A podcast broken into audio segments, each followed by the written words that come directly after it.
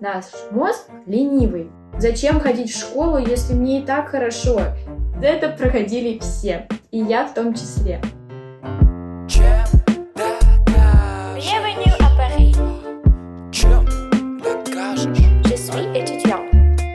Где же мои евро? Je travaille dans le marketing et j'ouvrais une agence à Paris. Всем привет! Я Наташа Панфилова, а вы в моем подкасте «Чем докажешь?». Сейчас я получаю магистратуру по международному маркетингу в топ-10 бизнес-школ мира и открываю агентство в Париже. Этот подкаст о научных исследованиях, которые помогают моему блогу и бизнесу кратно расти, и, конечно же, о моем опыте. Сегодня я хочу разобрать один из главных вопросов, что вы мне задавали в блоге, в Инстаграме. Я собираю всю от вас обратную связь по этому подкасту. И вы меня спрашиваете, Наташа, как вести регулярно блог? Что должно произойти, чтобы я не сдавался и не опускал руки? И, наконец-то, я это разберу. Первое, что я хочу здесь сказать, что через это проходили все и я в том числе. Но без регулярности я бы не набрала 70 тысяч подписчиков в блоге, я бы не набрала такую лояльную аудиторию своих клиентов и не сделала бы такие результаты, что у меня есть. Так что одно реально мешает другому, и регулярность должна быть. И мы с этим будем работать, я постараюсь вам помочь. А, постараюсь вам помочь через интересное знание, потому что, как я уже говорила, благодаря науке, экспериментам и разным интересным феноменам, мы можем просто даже зная, что происходит с нами, это начать контролировать. И в этот момент это не автоматически происходит в нашей жизни, а мы берем свою жизнь под контроль в руки в свои и начинаем выбираться из каких-то механических цепочек действий. И что я хочу важно, чтобы вы понимали, что эволюционно так сложилось, что наш мозг не то, что он ленивый, так-то он не ленивый, он дофига работ, там многих процессов происходит. Но он ленивый с точки зрения наших действий, потому что мозг научился выбирать самое простое. Потому что приходилось выживать, когда ты выбираешь самое простое. Если ты выбираешь что-то посложнее, пока там за тобой бежит тигр, то тигр в итоге тебя сожрет. А кто выбирал простые решения, меньше думал и быстрее, важнее что-то делал в моменте сейчас, не думая о долгосрочных перспективах, тот и выживал, и выигрывал.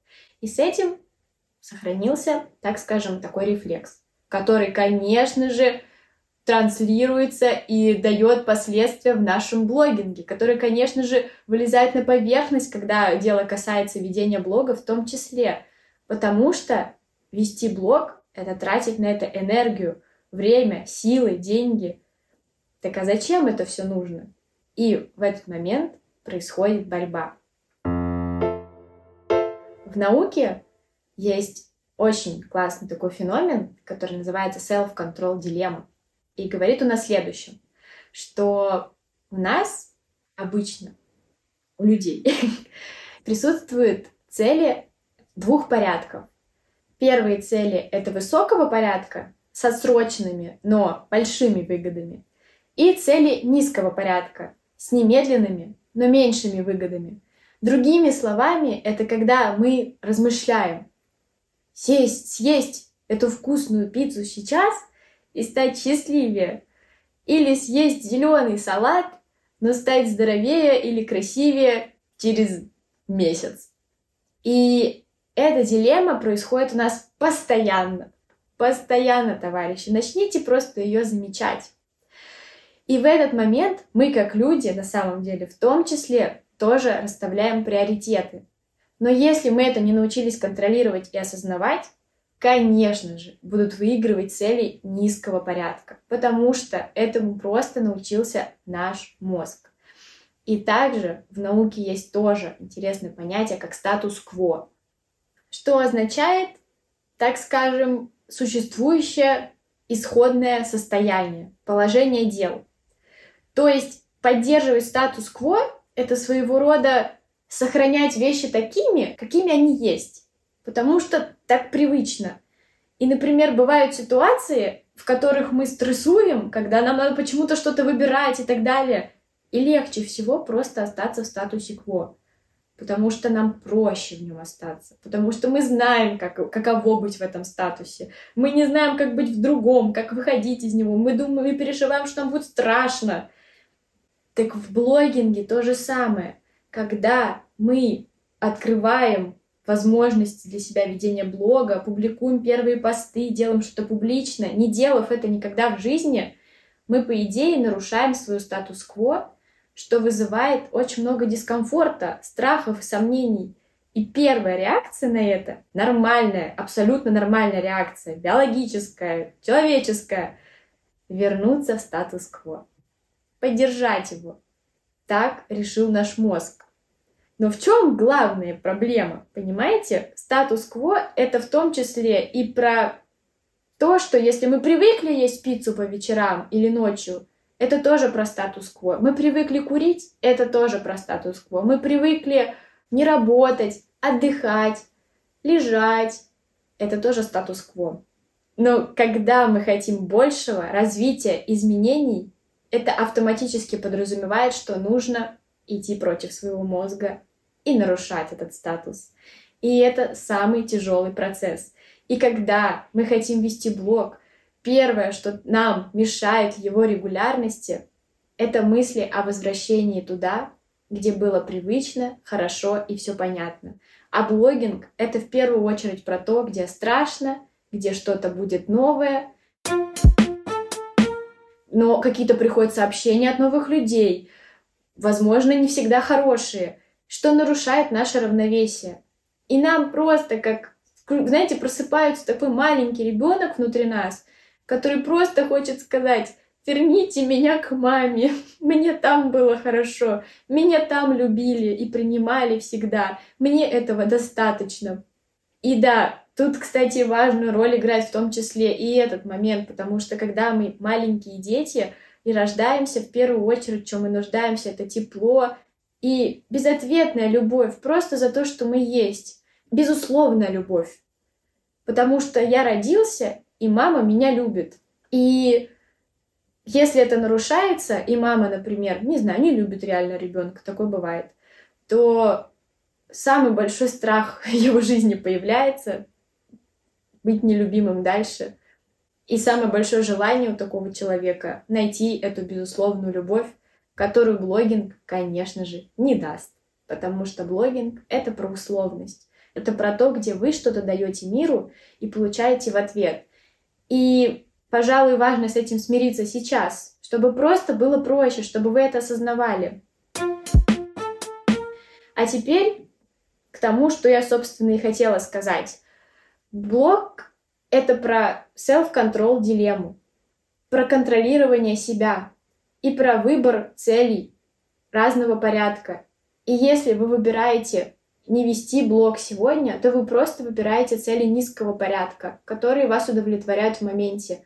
Но блогинг — это цель высокого порядка, потому что только через какое-то время в потенциальной перспективе он может дать вам многое. Но так как вы люди осознанные, мы с вами люди осознанные, и мы хотим чего-то, мы хотим быть здоровее, мы хотим бросить какую-то вредную привычку, то это только про нас. Никто никогда не даст вам какой-то секрет к регулярности, пока вы сами не поймете, что сегодня вы делаете приоритет будущее, что вы выбираете цель высокого порядка, и только со временем это станет вашей привычкой в целом выбирать цели высокого порядка. Это очень больно и страшно на самом деле начинать внезапно выбирать цели высокого порядка, когда ты к этому не привык. И с детства мы вообще не понимаем, какого фига, Зачем ходить в школу, если мне и так хорошо? И общество начинает нас учить заботиться о будущем. И нам непонятно долго зачем, и многие, не знаю, к 30, к 40 годам не научились этому, и только потом осознают, что, оказывается, так было можно. Но вы можете взять сегодня ситуацию в свои руки и попробовать, потому что с каждым новым принятием решения высокого порядка вам будет становиться проще. Там уже и блогинг, и бизнес, и заработок, и клиенты, и работа. Вопреки тому, что можно поспать, покушать или поделать что-то более приятное сегодня – но в итоге это превратится в вашу привычку, которую вы обретете в свою пользу, как сделала я. Да, я из-за блогинга отказывалась от каких-то вещей, например, путешествия. Когда я начинала вести блог, я вообще отказалась от путешествий. У меня не хватало на это времени вообще. Но я понимала, что я сейчас это монетизирую, я это выведу на уровень, где я буду много делегировать, где я научусь планировать, контролировать ситуацию и начну путешествовать. И да, так в итоге и произошло, благодаря дисциплине и планированию. Об этом, кстати, уже был выпуск в моем подкасте. И еще хочу добавить к этому всему момент обратной связи, потому что я понимаю, как важна обратная связь для ведения блога. Одно дело, когда ты выкладываешь, выкладываешь и не получаешь ничего, а другое дело, когда тебе пишут «продолжай», «мы тебя любим», «мы с тобой», и пусть это будет даже три человека, три волосинки. Но какие же важны эти три волосинки? И позаботьтесь об этом, вы можете, так скажем, сманипулировать на самом себе. Лишний раз осознать, что если у вас будет обратная связь, вам будет легче продолжать. Иначе эти люди уйдут. Конкуренция это высокая, блогеров много, и пока вас не будет долго из-за вашей регулярности, вы теряете этих людей, которые вас любят. Это лично для меня лайфхак, серьезно. Я вот ради людей регулярность соблюдаю, когда уже, не знаю, хочется проиграть, опустить руки или устала. Я понимаю, что там меня кто-то ждет, и ради них я сейчас запланирую сторис на завтра, хорошо. Даже если я хочу завтра там отдохнуть, я это сделаю тогда сегодня и отдохну завтра, но все равно будет контент для этих людей. И понимание, что вас смотрят и за вами наблюдают, оно важное. И так скажем, поэтому надо поставить цель, во-первых, набрать таких людей, а во-вторых, их удерживать и работать с ними, отвечать этим людям и писать как можно больше, как для вас важна обратная связь, возвращаться ради этих людей. И тут уже появляется целый смысл ведения блога, увеличивать этих людей, потому что в итоге будет у вас больше энергии творить дальше, продолжать что-то делать и так далее. И я помню на моменте, когда я уперлась, так скажем, в потолок, знаете, блог там рос, рос, вот вырос там на 5000 подписчиков и остановился. И я не могла понять, что сделать, как бы мне увеличить аудиторию.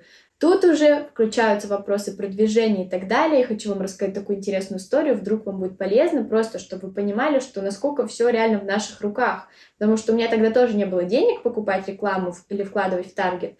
И я, значит, начала писать блогерам, у которых аудитория, как мне показалось, моя, но они меня значительно там больше по аудитории, у них 20 тысяч подписчиков, 30, 40, 50, а у меня 5. И я им писала, давай соберемся с этими блогерами, которых я люблю, и ты любишь, я знаю, я смотрела, что они подписаны друг на друга, скидывала ссылки, и сделаем обмен аудитории, подарим аудитории что-то приятное и просто расскажем про наши блоги, а я буду в этом списке, потому что я организатор, я всех собираю. И блогеры меня не знали, но видели своих друзей в этом списке, и они соглашались. И да, я получала заслуженно, в том числе продвижение благодаря ним, потому что я это все организовывала. И это для меня было абсолютно бесплатно. И так я увеличивала тех, кто меня продолжал поддерживать. И с каждым новым сообщением о поддержке мне все меньше хотелось опускать руки и все больше хотелось учиться регулярности и контролировать свои цели высокого порядка. Простое и маленькое действие, и вы таких можете сделать тысячи. Написать лишний раз комментарий, который привлечет к вам аудиторию, отметить блогера, который вас репостнет, приведет к вам свою аудиторию, и написать блогерам и собрать их в какое-то интересное мероприятие создать. Прийти на какой-то ивент, конференцию, рассказать о себе — все в ваших руках, прямо сегодня и прямо сейчас. В любом случае надо что-то делать. И в первую очередь контролировать себя.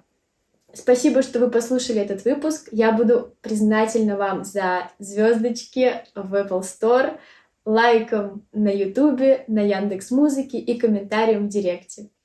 Пожалуйста, делитесь обратной связью, потому что вы знаете, что это самое важное для меня. И Обязательно рассказывайте о подкасте, чем докажешь своим друзьям. Пусть они знают о том, каким может быть крутой и глубокий маркетинг.